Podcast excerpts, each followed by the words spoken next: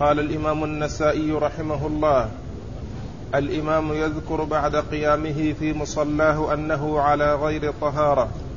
وقال أخبرنا عمرو بن عثمان بن سعيد بن كثير قال حدثنا محمد بن حرب عن الزبيدي عن الزهري والوليد عن الأوزاعي عن الزهري عن أبي سلمة عن أبي هريرة رضي الله عنه أنه قال أقيمت الصلاة فصف الناس صفوفهم وخرج رسول الله صلى الله عليه وسلم حتى إذا قام في مصلاه ذكر أنه لم يغتسل.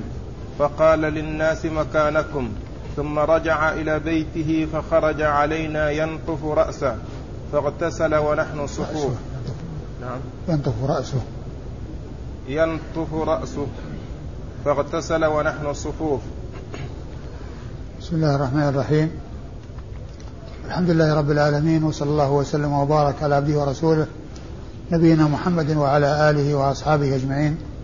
أما بعد يقول النسائي رحمه الله باب الإمام يذكر بعد أن يقف في مصلاه أنه على غير طهارة يعني أنه يذهب ويغتسل أو يتوضأ ثم يأتي ويصلي بالناس. قد أورد النسائي حديث أبي هريرة رضي الله عنه أن النبي أن أنها أقيمت الصلاة فصف الناس صفوفهم يعني أنهم انتظموا في الصفوف وتراصوا فيها فخرج عليهم رسول الله صلى الله عليه وسلم حتى وقف في مصلاه يعني أمامهم في المكان الذي يصلي فيه إماما لهم وعندما وقف تذكر أنه أن أنه عليه أن أن عليه غسل فقال لهم مكانكم فذهب واغتسل ثم خرج عليهم ينطف رأسه يعني يقطر يعني من أثر الاغتسال. والحديث آه، دال على ما ترجم له من أن الإمام إذا ذكر قبل أن يدخل في الصلاة فإنه يخبرهم بأنهم ينتظرونه ويذهب. وهذا فيما إذا لم يكن هناك مشقة عليهم. أما إذا كان الذهاب للوضوء في مكان بعيد وأنه يشق عليهم فالذي ينبغي أن يأمرهم بالصلاة. أما إذا لم يكن هناك مشقة فإنه فإنهم ينتظرونه. ولا يلزم أن يكون انتظارهم لهم وهم قيام بل يمكن أن يجلسوا.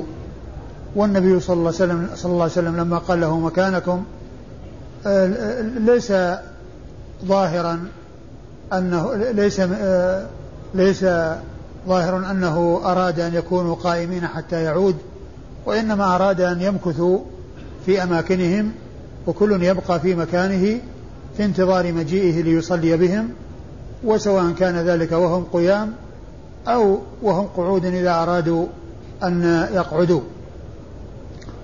والحديث يدل على حصول النسيان من رسول الله صلى الله عليه وسلم وهذا لا يحط من شأنه بل هذا شأن البشر. والنبي صلى الله عليه وسلم جاء في أحاديث كثيرة أنه ينسى وأنه يحصل منه النسيان. وأما فيما يتعلق بالتشريع وبيان أحكام الشريعة وبيان الوحي فلا يحصل منه نسيان شيء. من ذلك وإنما النسيان يحصل في الأفعال التي آه، تحصل من الإنسان فيحصل ذلك من رسول الله صلى الله عليه وسلم. وقد جاء في أحكام الصلاة فيما يتعلق بالسهو وأحكام السهو وحصول السهو من رسول الله صلى الله عليه وسلم في آه، قضايا عديدة. وفي مسائل متعددة في حالات مختلفة وهي موجودة في آه، كتاب السهو أو باب السهو في آه، كتب الأحاديث.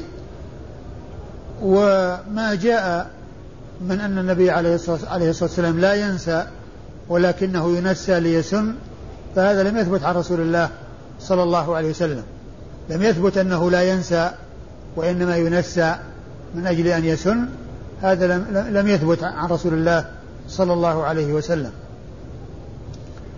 وفي هذا أيضا دليل على أن أن آه، دخول دخول الجنب للمسجد آه، إذا إذا كان عن نسيان أو كان أيضا حتى لو كان لمرور يكون مارا دون أن يمكث فإنه لا بأس بذلك.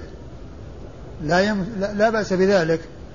والنبي عليه الصلاة والسلام لما كان في المسجد وتذكر أنه آه عليه اغتسال خرج عليه الصلاة والسلام واغتسل ورجع وصلى بهم صلوات الله وسلامه وبركاته عليه. وما جاء في الحديث من قوله في آخره فاغتسل ونحن صفوف آه جاء في آه صحيح البخاري فخرج وقد اغتسل. خرج وقد اغتسل. يعني أن آه اغتسل متقدم على الخروج. متقدم على الخروج. وإنما خرج وقد اغتسل والحال أنه قد اغتسل. وهنا فاغتسل فخرج إليهم آه، فاغتسل وهم صفوف آه، الاغتسال قبل الخروج. قبل الخروج. وإنما خرج وهم صفوف على صفوفهم. التي أشار عليهم بأن يكونوا عليها وأن يمكثوا فصلى بهم صلوات الله وسلامه وبركاته عليه. تعيد المتن. عن أبي هريرة رضي الله عنه قال أقيمت الصلاة فصف الناس صفوفهم وخرج رسول الله صلى الله عليه وسلم حتى إذا قام في مصلاه ذكر أنه لم يغتسل. يعني أنه ذكر يعني وهو في مصلاه قبل أن يدخل في الصلاة. قبل أن يدخل في الصلاة. ولهذا قال له مكانكم ثم ذهب. ومن المعلوم أن الإمام لو دخل في الصلاة وهو على غير طهارة ثم تذكر فإنه يجب عليه أن يقطعها. يجب عليه أن يقطعها. وهم يعني آه، آه، يستأنفون الصلاة. يعني فيما إذا كان آه، الإمام على غير طهارة.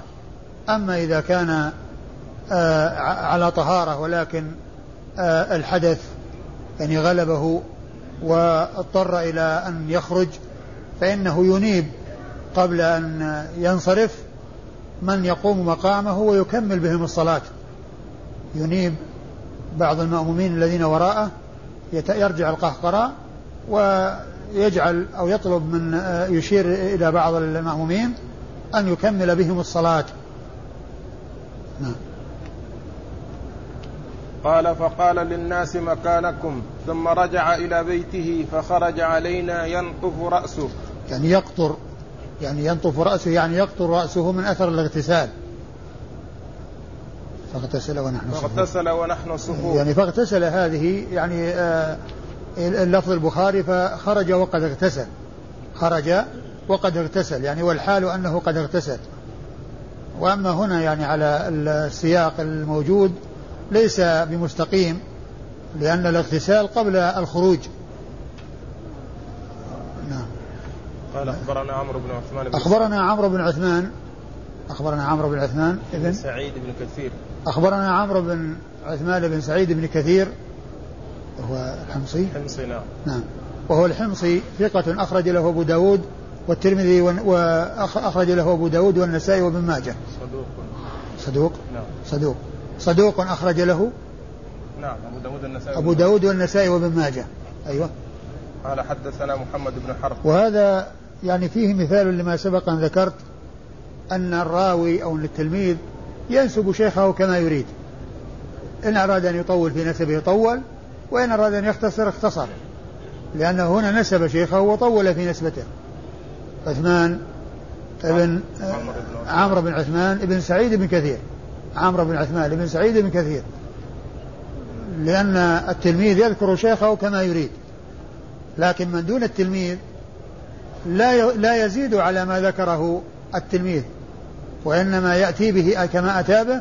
وإذا أراد أن يضيف ما يوضح به ذلك المهمل الذي آه، قد يكون فيه خفاء فإنه يأتي بكلمة هو أو بكلمة يعني أو ما إلى ذلك من الألفاظ التي تبين أن ما وراءها ليس من التلميذ وإنما هو ممن دون التلميذ. أيوة. حدثنا محمد بن حرب. عن محمد بن حرب وهو الحمصي أيضا وهو ثقة خرج له أصحاب الكتب الستة. عن الزبيدي. عن الزبيدي وهو محمد بن الوليد الحمصي وهو ثقة خرج له أصحاب الكتب الستة إلا أبو داود إلا الترمذي. أخرج له أصحاب الكتب الستة إلا الترمذي. خرج له أصحاب الكتب الستة إلا الترمذي فإنه لم يخرج له شيئا. عن الأوزاعي عن عن الزهري عن الزهري وهو محمد بن مسلم ابن عبيد الله بن عبد الله بن شهاب ابن عبد الله بن الحارث بن زهرة بن كلاب. يلتقي نسبه مع رسول الله صلى الله عليه وسلم بجده آه كلاب. وقصي ابن كلاب أخو زهرة بن كلاب. أخو زهرة ابن كلاب. فهو ينسب إلى جده زهرة ويقال الزهري. وينسب إلى جده شهاب الذي هو جد جده آه فهو مشهور بهاتين النسبتين. نسبة إلى جده شهاب يقال ابن شهاب. ونسبة إلى جده زهرة بن كلاب يقال الزهري وقد اشتهر بهاتين النسبتين وهو محدث فقيه إمام جليل آه، مكثر من رواية حديث رسول الله صلى الله عليه وسلم وحديثه عند أصحاب الكتب الستة. قال والوليد عن الأوزاعي. قال والوليد وهذا يعني إسناد آخر عطف على محمد بن حرب. يعني يقول ذلك عمرو بن عثمان بن سعيد بن كثير لأنه يقول أخبرني آه، محمد بن حرب ثم ساق الإسناد ثم قال والوليد والوليد يعني عن الزهري يعني آه لما وصل إلى الزهري رجع من جديد وعطف على محمد بن على على على, على شيخه قال يعني آه اللي هو عمرو بن عثمان يقول أخبرني فلان ثم قال وفلان لأن عمرو بن عثمان له فيه شيخان الشيخ الأول محمد بن حرب والشيخ الثاني الوليد بن مسلم الوليد بن مسلم.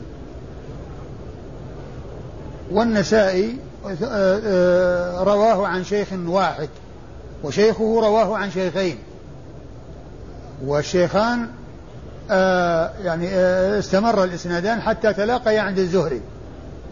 تلاقيا عند الزهري. فالإسنادان يعني فيهما توحد في الآخر وتوحد في الأول. يعني توحد في الأول من جهة أن أن النسائي روى عن شيخه عمرو بن عثمان ثم افترقت الطريقان بعد عمرو عمرو بن عثمان. ثم التقت الطريقان عند الزهري. التقت الطريقان عند الزهري. قال والوليد يعني أن عمرو بن عثمان قال وأخبرني الوليد وأخبرني الوليد.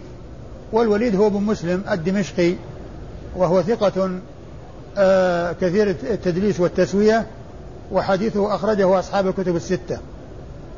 عن الأوزاعي. عن الأوزاعي وهو عبد الرحمن بن عمرو أبو عمرو الأوزاعي.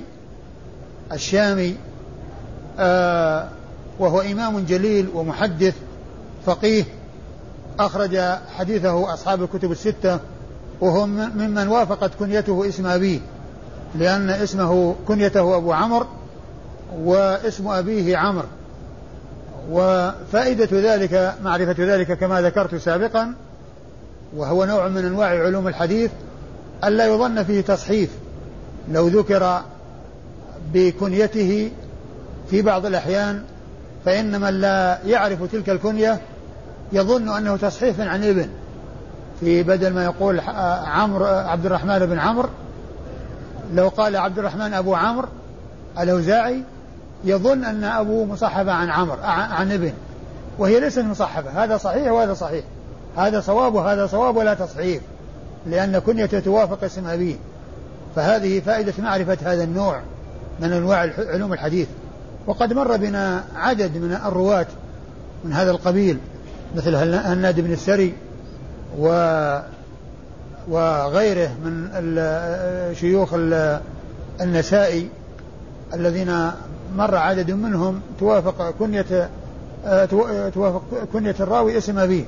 وهنا أبو عبد الرحمن أبو أبو عمرو الأوزاعي هو من هذا القبيل.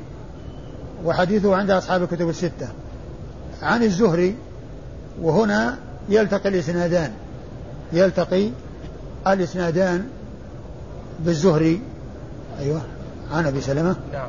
عن أبي سلمة وهو ابن عبد الرحمن بن عوف. أبو سلمة بن عبد الرحمن ابن عوف مشهور بكنيته. وحديثه أخرجه أصحاب الكتب الستة. وهو أحد الفقهاء السبعة في المدينة في عصر التابعين على أحد الأقوال في السابع.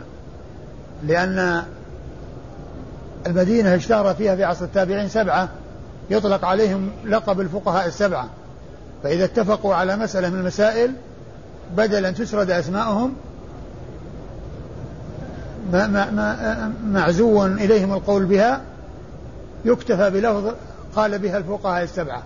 قال بها الفقهاء السبعة. وهم عبيد الله بن عبد الله بن عتبة بن مسعود وعروة بن الزبير بن العوام القاسم بن محمد بن أبي بكر الصديق وسعيد بن المسيب وسليمان بن يسار وخارجة بن زيد بن ثابت والسابع فيه ثلاثة أقوال. قول يقول السابع أبو سلمة بن عبد الرحمن بن عوف الذي معنا. وقول يقول أبو بكر بن عبد الرحمن بن الحارث بن هشام. وقول يقول سالم بن عبد الله بن عمر بن الخطاب. عن عن أبي هريرة. عن أبي هريرة رضي الله عنه صاحب رسول الله صلى الله عليه وسلم وأكثر الصحابة على الإطلاق حديثا والمكثرون من الصحابة سبعة وأبو, وأبو هريرة رضي الله عنه أكثر السبعة على الإطلاق. والسبعة جمعهم السيوطي في ألفية بقوله والمكثرون في رواية الأثر أبو هريرة يليه بن عمر وأنس والبحر كالخدري وجابر وزوجة النبي. نعم. قال استخلاف الإمام إذا غاب. وقال أخبرنا أحمد بن عبد عبده عن حماد بن زيد ثم ذكر كلمة معناها قال حدثنا أبو حازم قال قال سهل بن سعد رضي الله عنه كان قتال بين بني عمرو بن عوف فبلغ ذلك النبي صلى الله عليه وسلم فصلى الظهر ثم أتاهم ليصلح بينهم ثم قال لبلال يا بلال إذا حضر العصر ولم آت فمر أبا بكر فليصلي بالناس. فلما حضرت أذن بلال ثم أقام فقال لأبي بكر رضي الله عنه تقدم.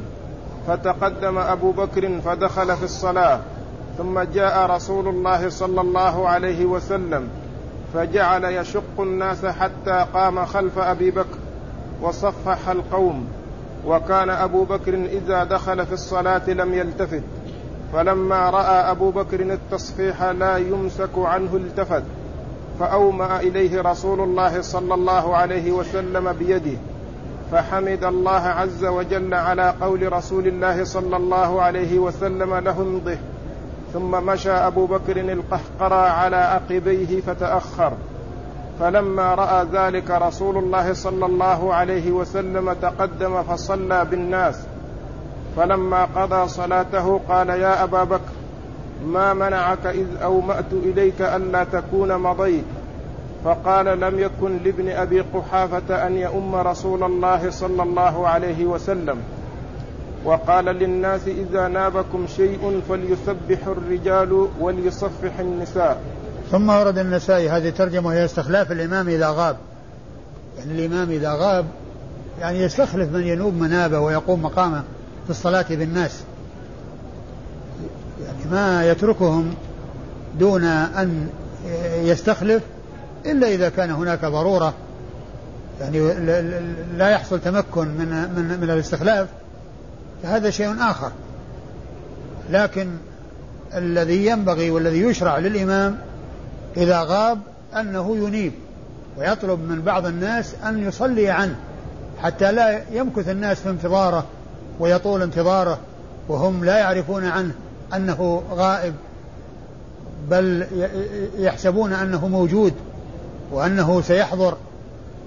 لكن إذا استخلف أحدا فإذا جاء وقت الإقامة إقامة الصلاة فإنه يصلي بهم ولا يتأخرون في الصلاة فيشق ذلك عليهم. والحديث الذي أورده المصنف واضح الدلالة لأن النبي عليه الصلاة والسلام لما بلغه أن ما حصل بين بني عمرو بن عوف وهم أهل القباء من الأنصار ذهب ليصلح بينهم وقال قبل أن يذهب إذا يعني جاء وقت الصلاة ف فليصلي أبو بكر بالناس فليصلي أبو بكر بالناس وهذا هو محل الشاهد من إيراد الحديث. لأنه أمر أو قال لبلال أن يقول لأبي بكر أن يصلي بالناس إذا جاء وقت الصلاة.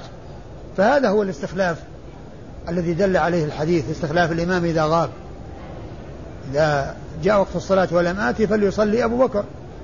وهذا يدل على أن النبي عليه الصلاة والسلام استخلفه في حال صحته. كما استخلفه في مرض موته. استخلف في مرض موته وهو الذي احتج به عمر. على الأنصار وقال آه، آه، هل من تسمح نفسه من تطيب أيكم تطيب نفسه أن يتقدم على من قدمه رسول الله؟ وقال رضيك رسول الله رسول الله صلى الله عليه وسلم لأمر ديننا. أفلا نرتضيك لأمر دنيانا؟ و فالرسول صلى الله عليه وسلم قدمه في مرض موته وقدمه في حال صحته كما في الحديث الذي معنا لأنه أمر بلالا بأن يقدمه في الصلاة. إذا غاب إذا إذا إذا جاء وقت الصلاة وهو لم يأتي فإنه يقدم أبا بكر. فهذا دال على استخلافه في مرض موت النبي صلى الله عليه وسلم وفي أيضا قبل ذلك في حال صحته. و تقرأ الحديث عن سهل بن سعد رضي الله عنه قال كان قتال بين بني عمرو بن عوف فبلغ ذلك النبي صلى الله عليه وسلم فصلى الظهر ثم أتاهم ليصلح بينهم. ثم قال لبلال وقد عرفنا فيما مضى أن الحديث يدل على عظم شأن الإصلاح بين الناس وأهميته لأن النبي عليه الصلاة والسلام ذهب بنفسه ليصلح بين الناس وكان بإمكانه أن يرسل من يقوم بهذه من يقوم بهذه المهمة. وكذلك دال على تواضعه صلى الله عليه وسلم ومباشرته.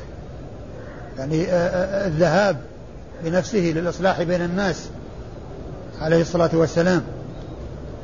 وهو دال على ما ترجم له من استخلاف الإمام. أيوه.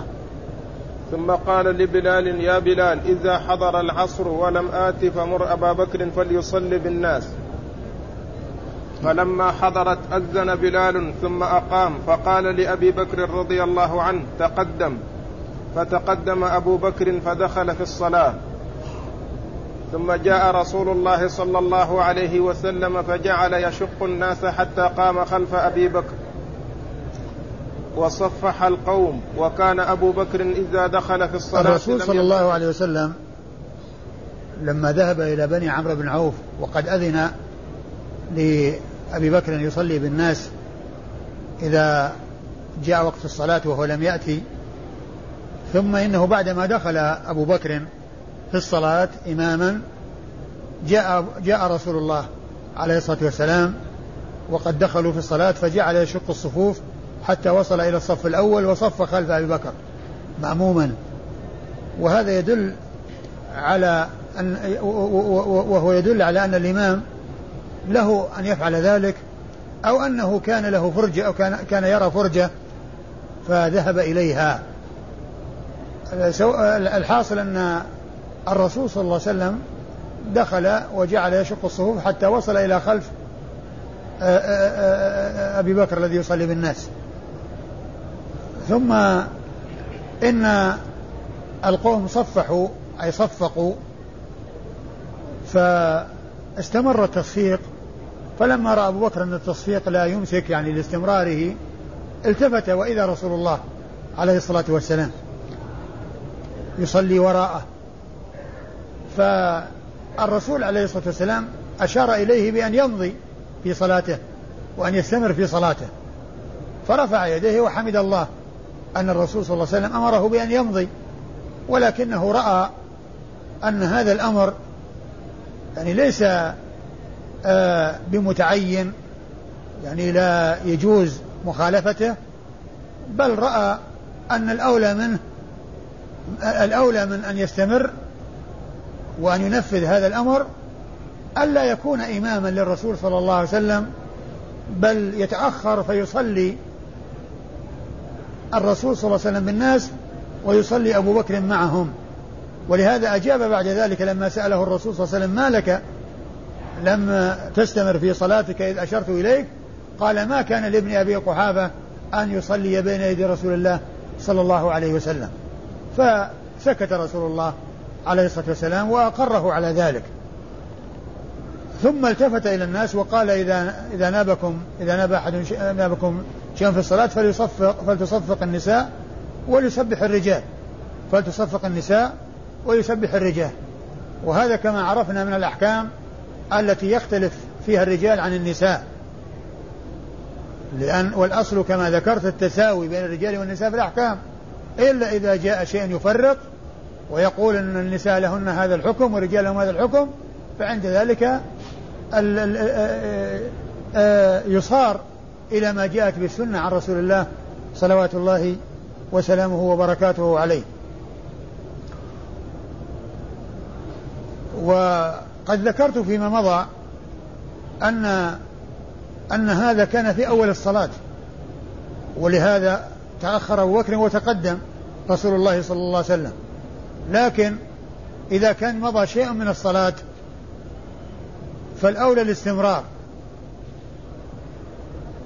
والدليل على هذا أن النبي عليه الصلاة والسلام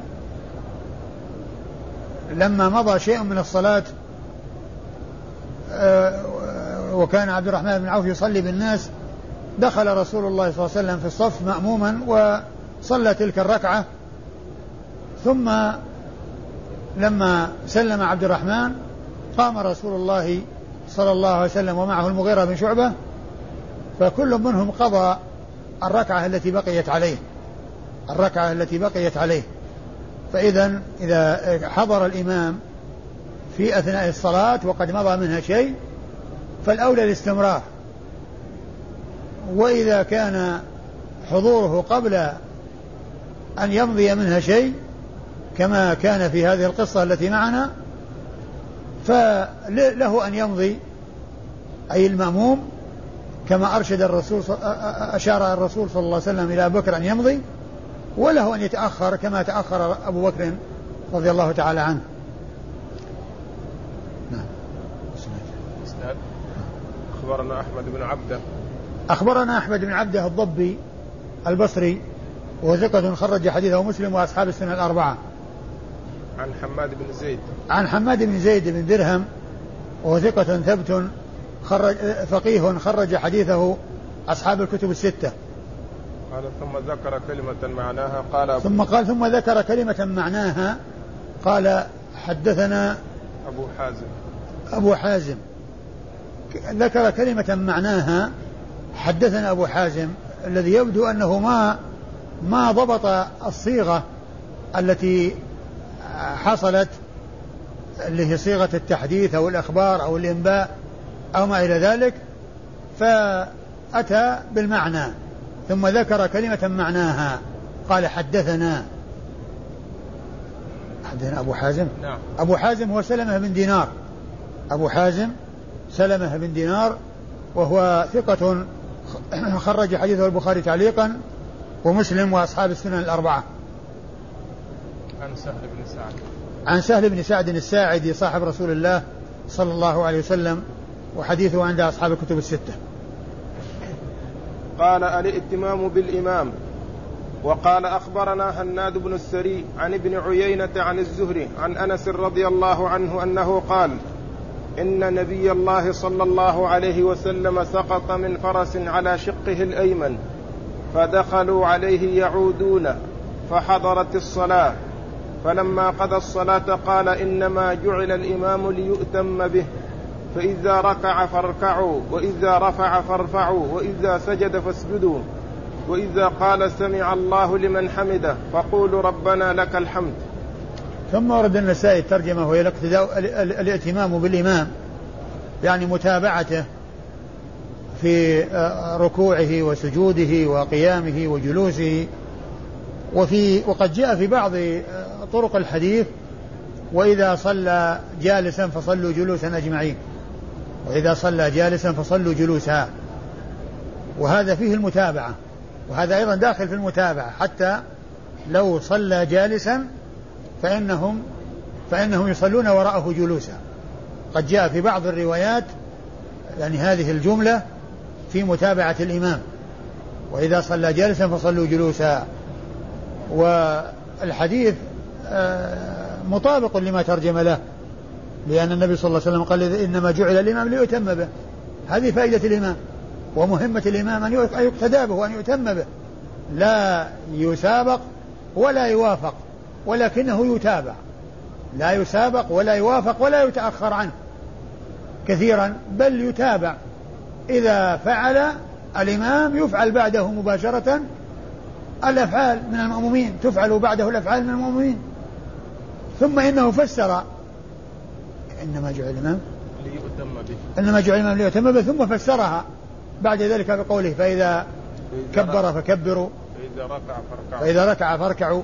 وإذا رفع فارفعوا وإذا رفع فارفعوا وإذا سجد وإذا سجد فاسجدوا. وإذا قال سمع الله لمن حمده فقولوا ربنا ولك الحمد. فقول ربنا لك الحمد. يعني أن فيه متابعة. افعلوا أو يفعل كما آه، مع الإمام بعد فعله.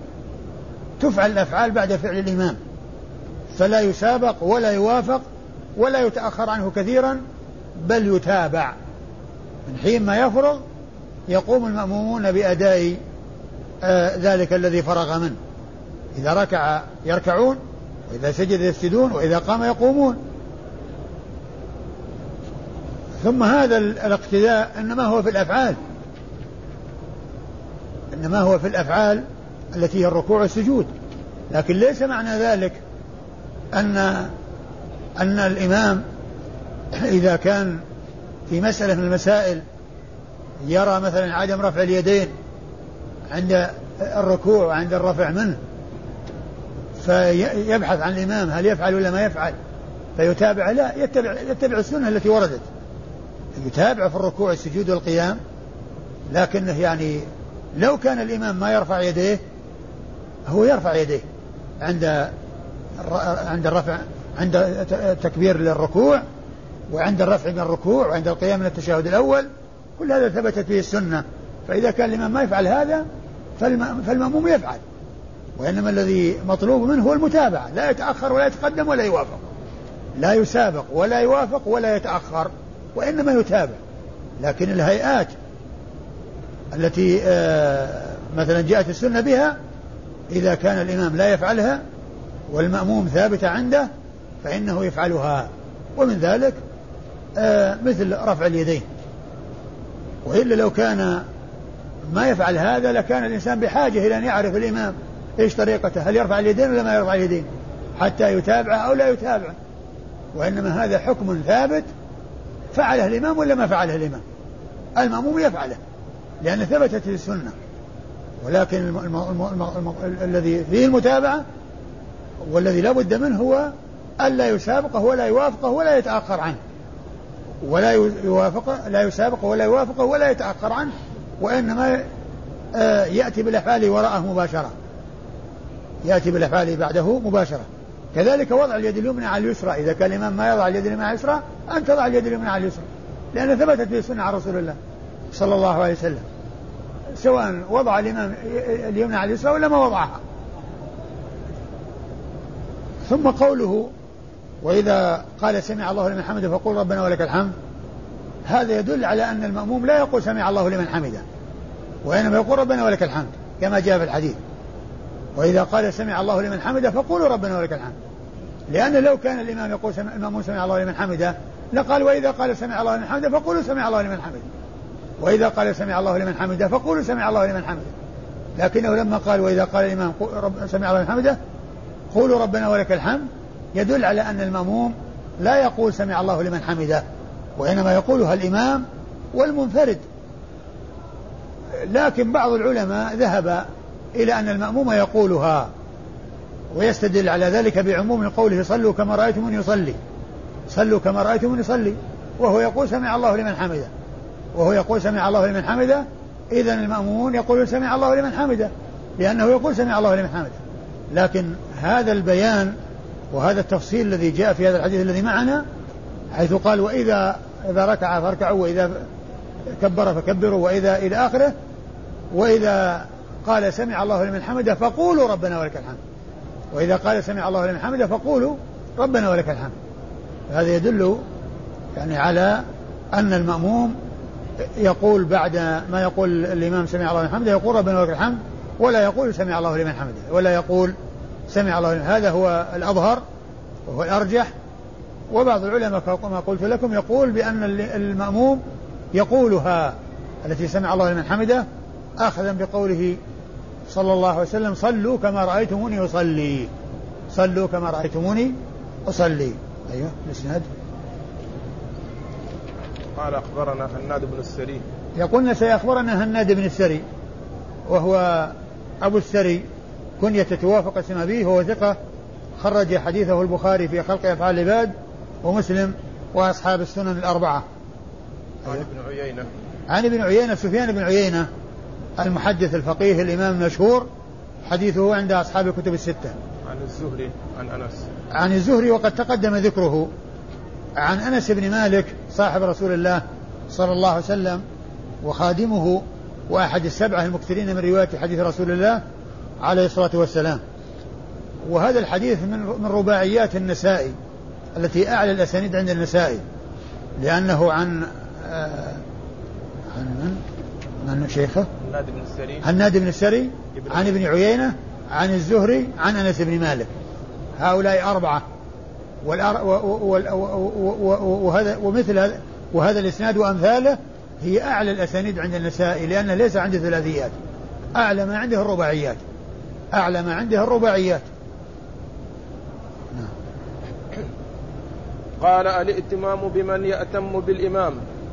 وقال أخبرنا سويد بن النصر قال أخبرنا عبد الله بن المبارك عن جعفر بن حيان عن أبي نضرة عن أبي سعيد الخدري رضي الله عنه أنه قال إن النبي صلى الله عليه وسلم رأى في أصحابه تأخرا فقال تقدموا فأتموا بي وليأتم بكم من بعدكم ولا يزال قوم يتأخرون حتى يؤخرهم الله عز وجل. ثم ورد النسائي الائتمام بمن يأتم بالإمام. نعم. الائتمام بمن يأتم بالإمام. يعني متابعة من يأتم بالإمام.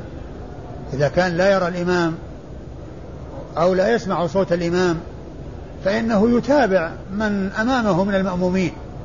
يتابع من أمامه من المأمومين.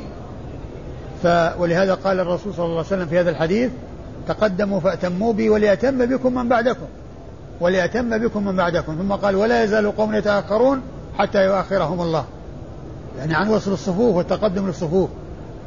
وهذا يدل على وجوب آه وصل الصفوف وأنه يوصل الصف الأول فالأول. وإذا كان هناك نقص فليكن في الصف الأخير. أما أن يكون الصف الأول فيه نقص ويكمل الصف الثاني أو الثالث أو الرابع فهذا خلاف السنة والرسول صلى الله عليه وسلم قال تقدموا فأتموا بي وليأتم بكم من بعدكم ولا يزال قوم يتأخرون حتى يؤخرهم الله. وهذا فيه التحذير والترهيب من قطع الصفوف وعدم وصلها والصلاة في أماكن بعيدة وترك الصفوف الأول مثل ما هو موجود في هذا المسجد. يعني بعض الناس يأتي ويصف عند الأبواب. وتكون المسافة بينه وبين الصفوف آه، آه، خالية. الواجب هو الذهاب إلى الصفوف الأول ووصلها أولا فأولا بأن يتم الصف الأول ثم الذي يليه ثم الذي يليه وإذا كان هناك نقص فليكن في الصف المؤخر كما جاءت بذلك السنة عن رسول الله عليه الصلاة والسلام وكما يقتضي هذا الحديث الذي يقول تقدموا فأتموا بي ويتم بكم من بعدكم ولا يزال قوم يتأخرون حتى يؤخرهم الله. نعم. أخبرنا سويد بن النصر تقول نسائي أخبرنا سويد بن نصر وهو المروزي ثقة حافظ خرج حديثه آه، أبو داود آه، الترمذي والنسائي. خرج حديثه الترمذي والنسائي. عن عبد الله بن المبارك المروزي وهو ثقة ثبت آه، جواد مجاهد قال عنه الحافظ بن حجر بعدما ذكر جملة من صفاته جمعت فيه خصال الخير. أخرج حديثه أصحاب الكتب الستة. عن, عن جعفر بن حيان. عن جعفر بن حيان وكنيته أبو الأشهب وهو ثقة. خرج حديثه. الجماعة. خرج حديثه أصحاب الكتب الستة. عن أبي نضرة. عن أبي نضرة وهو المنذر بن مالك. المنذر بن مالك وهو ثقة. خرج حديثه. البخاري تعليقا. خرج حديثه البخاري تعليقا ومسلم وأصحاب السنن الأربعة. البخاري تعليقا ومسلم وأصحاب السنن الأربعة. نعم. عن أبي سعيد. عن أبي سعيد الخدري وهو سعد بن مالك بن سنان صاحب رسول الله صلى الله عليه وسلم مشهور بكنيته ونسبته وهو أحد السبعة المكثرين من رواية حديث رسول الله صلى الله عليه وسلم ورضي الله تعالى عن الصحابة أجمعين. نعم. قال أخبرنا سويد بن النصر قال أخبرنا عبد الله عن الجريري عن أبي نضرة نحوه. ثم ورد إسنادا آخر إلى أبي نضرة وقال نحوه واكتفى يعني بذلك عن أن يذكر المتن وبقية الإسناد ولكنه قال نحوه يعني أن ال أن ال الرواية ليست مطابقة للرواية السابقة ولكنها نحوها. وإذا كانت مطابقة قيل مثله. إذا كانت مطابقة قيل مثله وإذا كانت غير مطابقة بين الرواية المحالة والمحال إليها بينها شيء من التفاوت في الألفاظ قيل نحوه. والإسناد فيه الجريري وهو سعيد بن إياس سعيد بن إياس وهو ثقة خرج حديثه أصحاب الكتب الستة. قال أخبرنا محمود بن غيلان قال حدثني أبو داود قال أخبرنا شعبة عن موسى بن أبي عائشة قال سمعت عبيد الله بن عبد الله يحدث عن عائشة رضي الله عنها أنها قالت إن رسول الله صلى الله عليه وسلم أمر أبا بكر أن يصلي بالناس. قالت وكان النبي صلى الله عليه وسلم بين يدي أبي بكر فصلى قاعدا وأبو بكر يصلي بالناس والناس خلف أبي بكر.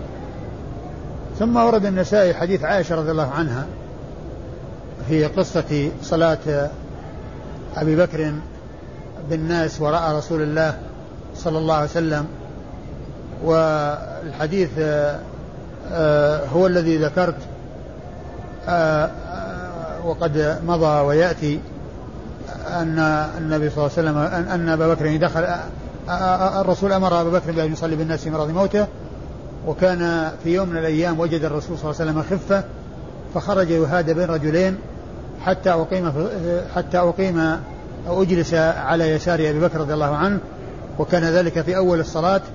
فصار رسول الله صلى الله عليه وسلم يصلي بالناس وأبو بكر بجواره قائما يصلي آه، آه، آه، يبلغ عنه. الرسول صلى الله عليه وسلم يكبر وصوته منخفض لمرضه وأبو بكر يرفع صوته ويبلغ عن رسول الله صلى الله عليه وسلم فهو يقتدي برسول الله صلى الله عليه وسلم والناس يقتدون بأبي بكر والناس يقتدون بأبي بكر رضي الله تعالى عنه. ترجمة ترجمة الباب الائتمام الائتمام بمن يأتم بالإمام. الائتمام بمن يأتم بالإمام. فهنا أبو بكر رضي الله عنه بأبي بكر بمعنى أن أنهم لا يسمعون صوت رسول الله وإنما يسمعون صوت أبي بكر. وأبو بكر قائم يعني يرونه والرسول صلى الله عليه وسلم جالس لا يرونه يعني اللي اللي هو اللي هو من وراء يعني ال الصف الأول يعني الرسول صلى الله عليه وسلم جالس وأبو بكر قائم. إذا الائتمام حاصل. من المأمومين يأتمون بأبي بكر وأبو بكر يأتم برسول الله صلى الله عليه وسلم. وقوله بين يديه ليس معنى ذلك أنه في صف أمامه وإنما هو على على يساره وبجواره. فكان أبو بكر يسمعهم ويصلي بصلاة رسول الله صلى الله عليه وسلم والناس يصلون بصلاة أبي بكر رضي الله تعالى عنه. أيوه. الإسناد؟ الإسناد. أخبرنا محمود بن غيلان. أخبرنا محمود بن غيلان المروزي وهو ثقة حافظ خرج حديثه أصحاب الكتب الستة إلا أبا داود. خرج حديثه أصحاب الكتب الستة إلا أبا داود. حدثني أبو داود. حدثنا أبو داود وهو سليمان بن داود الطيالسي. وهو ثقة حافظ خرج حديثه البخاري تعليقا ومسلم وأصحاب السنة الأربعة. أخبرنا شعبة. أخبرنا شعبة هو من الحجاج. الواسطي الثقة الثبت الذي وصف بأنه أمير المؤمنين في الحديث وحديثه عند أصحاب الكتب الستة. عن موسى بن أبي عائشة. عن موسى بن أبي عائشة وهو ثقة حديثه عند أصحاب الكتب الستة. قال سمعت عبيد الله بن عبد الله. قال سمعت عبيد الله بن عبد الله وهو بن عتبة بن مسعود أحد الفقهاء السبعة في المدينة الذين أشرت إليهم آنفا وحديثه عند أصحاب الكتب الستة. يروي عن عائشة أم المؤمنين رضي الله تعالى عنها آه وقد مر ذكرها. نعم. قال أخبرنا عبيد الله بن فضالة بن إبراهيم قال حدثنا يحيى يعني ابن يحيى. قال حدثنا حميد بن عبد الرحمن بن حميد الرؤاسي عن أبيه عن أبي الزبير عن جابر رضي الله عنهما أنه قال صلى بنا رسول الله صلى الله عليه وسلم الظهر وأبو بكر خلفه. فإذا كبر رسول الله صلى الله عليه وسلم كبر أبو بكر يسمعنا. ثم أورد النسائي حديث جابر وهو بمعنى حديث عائشة.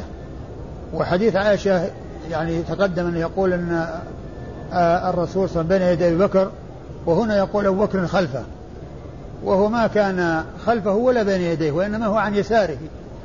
لكن لكن هو بجواره وعلى يساره وهو الرسول صلى الله عليه وسلم الإمام وأبو بكر مأموم ولكنه كان إماما في أول الصلاة كان إماما في أول الصلاة عندما دخل فيها وعندما جاء رسول الله صلى الله عليه وسلم وجلس بجواره على يساره صار الرسول صلى الله عليه وسلم هو, هو الإمام وأبو بكر يقتدي به ويسمع الناس التكبير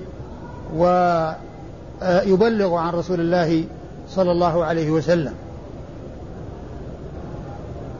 وهو واضح الدلالة على ما ترجم له من الاقتداء بمن يأتم بالإمام. فأبو بكر يأتم برسول الله عليه الصلاة والسلام والمصلون يأتمون بأبي بكر رضي الله تعالى عنه. والإسناد؟ أخبرنا عبيد الله بن فضالة. أخبرنا عبيد الله ابن فضالة ابن إبراهيم وهو ثقة ثبت خرج حديثه النسائي وحده. قال حدثنا يحيى يعني ابن يحيى. قال حدثنا يحيى يعني ابن يحيى. حدثنا يحيى يعني ابن يحيى. ويحيى ابن يحيى بن بكير التميمي النيسابوري. يحيى ابن يحيى ابن بكير التميمي النيسابوري. ثقة حافظ إمام. خرج حديثه البخاري ومسلم والترمذي والنسائي البخاري ومسلم والترمذي والنسائي. ومسلم يروي عنه كثيرا وكثير من الأحاديث الرباعية عند عند مسلم هي من طريق يحيى بن كثير يحيى بن يحيى هذا. و يعني يأتي غالبا في صحيح مسلم إذا كان عن مالك يعني آه، أو كل ما يأتي عن مالك يقول مسلم حدثنا يحيى بن يحيى قال قرأت على مالك عن نافع عن ابن عمر. ف ويأتي ذكر يحيى بن يحيى يروي عن غير مالك كثيرا وغالبا الإمام مسلم يصدر بيحيى بن يحيى يصدر به إذا يعني كان هناك طرق متعددة يبدأ بيحيى بن يحيى. وإذا كان عدة مشايخ يذكر يذكرهم ويذكر في مقدمتهم يحيى بن يحيى ويجعل اللفظ له غالبا.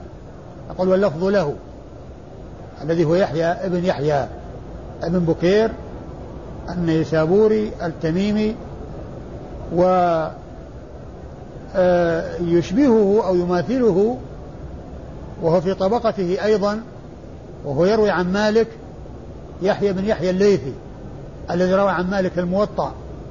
وهذا أيضا روى عنه الموطأ لأن آه، آه، الموطأ رواه كثيرون عن مالك. لكن المشهور من نسخ الموطأ هي التي عن يحيى بن يحيى الليثي. ليس يحيى بن يحيى النسابوري وإن كان هذا من رواة الموطأ عن مالك وهم عدد الذين رووا الموطأ إلا أن النسخة المشهورة عند الناس هي التي فيها يحيى بن يحيى الليثي القرطبي. ويحيى بن يحيى الليثي القرطبي قليل الحديث وليس له رواية في الكتب الستة. ليس له رواية في الكتب الستة وإنما الذي له رواية هو هذا يحيى بن يحيى التميمي النيسابوري. ومسلم أكثر عنه كما قلت لأنه من بلده نيسابور. يعني ف يعني اعتمد عليه كثيرا. وقوله يح يعني ابن يحيى يعني هذه الكلمة أو هذه الجملة قالها من دون من دون آه، إبراهيم عبيد الله بن عبيد عبيد الله بن فضالة. من دون عبيد الله بن فضالة. بن فضالة هو الذي هو الذي آه، قالها. يعني كلمة يعني. لأن عبيد الله بن فضالة لا يحتاج إلى أن يقول يعني. ينسب شيخه كما يريد إذا أراد. لكن يحيى بن فضالة قال يحيى فقط. ما زاد عليها شيء. فمن دون يحيى فمن دون عبيد الله إما النسائي أو الذي دون النسائي هو الذي أتى بكلمة يعني بن يحيى. أراد أن يبين المراد بيحيى أنه يحيى التميمي أنه يحيى بن يحيى التميمي. و فكلمة يعني قائلها من دون من دون عبيد الله بن فضالة. وفاعلها اللي هو ضمير مستتر فيها في كلمة يعني هو عبيد الله بن فضالة. يعني قال من دون عبيد الله يعني يعني المراد ان أن عبيد الله يعني عبيد الله بقوله حدثنا يحيى آه، يعني ابن يحيى التميمي. فكلمة يعني لها قائل ولها فاعل. قائلها من دون يحيى من دون عبيد الله بن فضالة وفاعلها ضمير مستتر يرجع إلى عبيد الله بن فضالة فاعلها ضمير مستتر يرجع إلى عبيد الله ابن فضالة الذي هو شيخ النسائي نعم يحيى بن يحيى بن بكر ولا بن بالتصوير؟ إيش؟ ابن بكر ولا بالتصوير بكير؟ إيش؟ يحيى بن يحيى ابن بكر ولا ابن بكير؟ لا ابن بكير. أنا قلت بكر؟ إيه. أنا قلت بكر؟ لا لا أنت قلت بكير لكن عندنا في التقريب بكر. لا هو بكير. إيه. يعني هو في التقريب بكير يعني لا كان إلا كان أنها يعني غلط. أنا شفت التهذيب تهذيب الكمال؟ لا أنا نقلت من تهذيب الكمال لكن لست متأكد لكن قارنت هنا الآن يعني بكر كما عندي يعني. لا أنا رأيتها في التقريب بكيه وكلمة إي نعم المصرية. وكلمة ابن يحيى ساقطة نعم. يعني في التقريب. نعم. في هذه النسخة يحيى بن بكير مكتوب؟ يحيى بن بكير وهو يحيى بن يحيى بن بكير. يحيى بن يحيى بن بكير. ف يعني أنا ما نظرت في لا في تهذيب الكمال ولا في لكن وهو لا ينسب كثيرا عندما يأتي في الأسانيد يقال يحيى بن يحيى التميمي النيسابوري. وأنا نقلت من تهذيب الكمال وقارنت الآن هنا يعني كما عندي. ابن بكر يعني. ابن بكر؟ إيه؟ على كل يتحقق يتحقق منها. أقول يعني اسم جده هل هو بكر أو بكير يتحقق منه. نعم. قال حدثنا حميد بن عبد الرحمن بن حميد قال حدثنا حميد بن عبد الرحمن بن حميد الرؤاسي وهو ثقة خرج حديثه أصحاب الكتب الستة يروي عن أبيه عبد الرحمن بن حميد وهو ثقة خرج له أبو داود والنسائي خرج له مسلم أبو داود والنسائي. أبو خرج له مسلم وأبو داود والنسائي. مسلم وأبو داود والنسائي لأبيه عبد الرحمن بن حميد الرؤاسي. أيوة. عن أبي الزبير. عن أبي الزبير وهو محمد بن مسلم بن تدرس آه وهو صدوق آه يدلس وحديثه عند أصحاب الكتب الستة. عن جابر. عن جابر بن عبد الله الأنصاري صاحب رسول الله عليه الصلاة والسلام وأحد السبعة. المكثرين من رواية حديث رسول الله صلى الله عليه وسلم والله أعلم وصلى الله وسلم وبارك على عبده ورسوله نبينا محمد وعلى آله وأصحابه أجمعين.